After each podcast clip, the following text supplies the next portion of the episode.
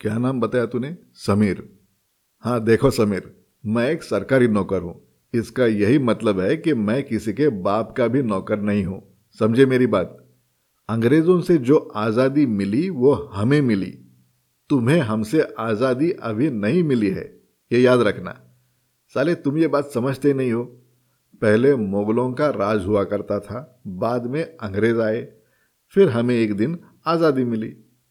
हमें ना मुगलों से कुछ परहेज था, न अंग्रेज़ों से गीला। हमें आज भी कोई शिकायत नहीं है। नहीं समझे? इतने सालों के बाद भी ये सीधी सी बात तुम्हें समझ में नहीं आती। अनाड़ी कही के, इसलिए तुम लायक ही नहीं हो आज़ादी के लिए। मैं समझाता हूँ। इस लॉकडाउन में तूने क्या किया? कुछ भी नहीं, बराबर? जो काम तुम करते हो वो बंद था कि नहीं? सैलरी मिली? मुझे देखो, मैं एक दिन भी काम पे नहीं आया।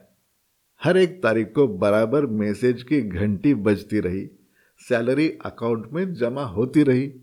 बीच में किसी नासमझ में आधे सैलरी की बात की थी, लेकिन हमने सब ठीक कर दिया। तुम सालों सड़कों पर मरते रहे, भूख से तड़पते रहे, भविष्य की चिंता में डूबे रहे। मुझे देखो, न भविष्य की चिंता न काम की ज़िम्मेदारी। ये चीज़ें हमारी दुनिया से बाहर की है। अगर ये लॉकडाउन और साल भर भी चले, हमें कोई फ़र्क नहीं पड़ता। तुम सालों भूख से मर जाओगे। अब बोलो, आज़ादी से फ़ायदा किसका हुआ? मेरा एक बेटा अमेरिका में पढ़ता है, दूसरा बड़े महँगे अंग्रेज़ी स्कूल में पढ़ता है। आखिर उन्हीं की मेहरबानी है।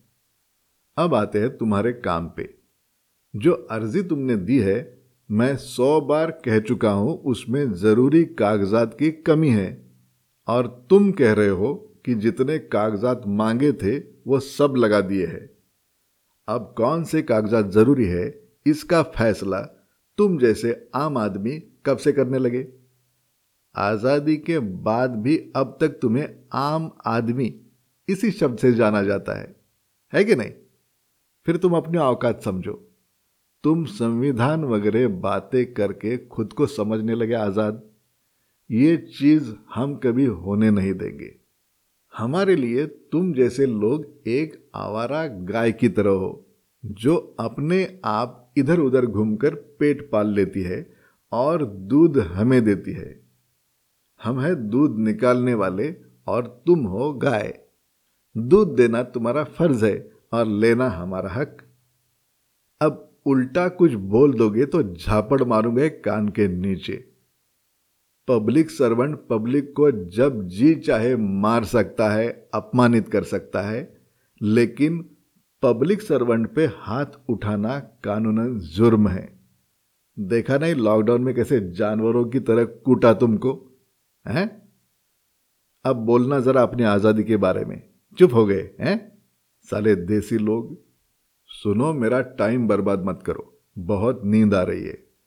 ज़रूरी कागजात के बारे में ऑफ़िस के सामने काम का पान। क्या समझे? काम का पान। इस नाम की पान बीड़ी की दुकान है। उस पान वाले को अपनी समस्या बता दो। वो समाधान बताएगा। उस महात्मा की बात समझ में आई तो फिर मुझे मिलने की ज़रूरत नहीं पड़ेगी। दूसरे ही दिन काम हो जाएगा। अब बोलोगे कि यह रिश्वत है।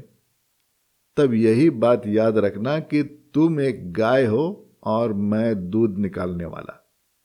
आइंदा अपनी आज़ादी लेकर मेरे ऑफ़िस में घुसने की कोशिश मत करना। धक्के मारकर बाहर निकाल दूँगा। चल भाग।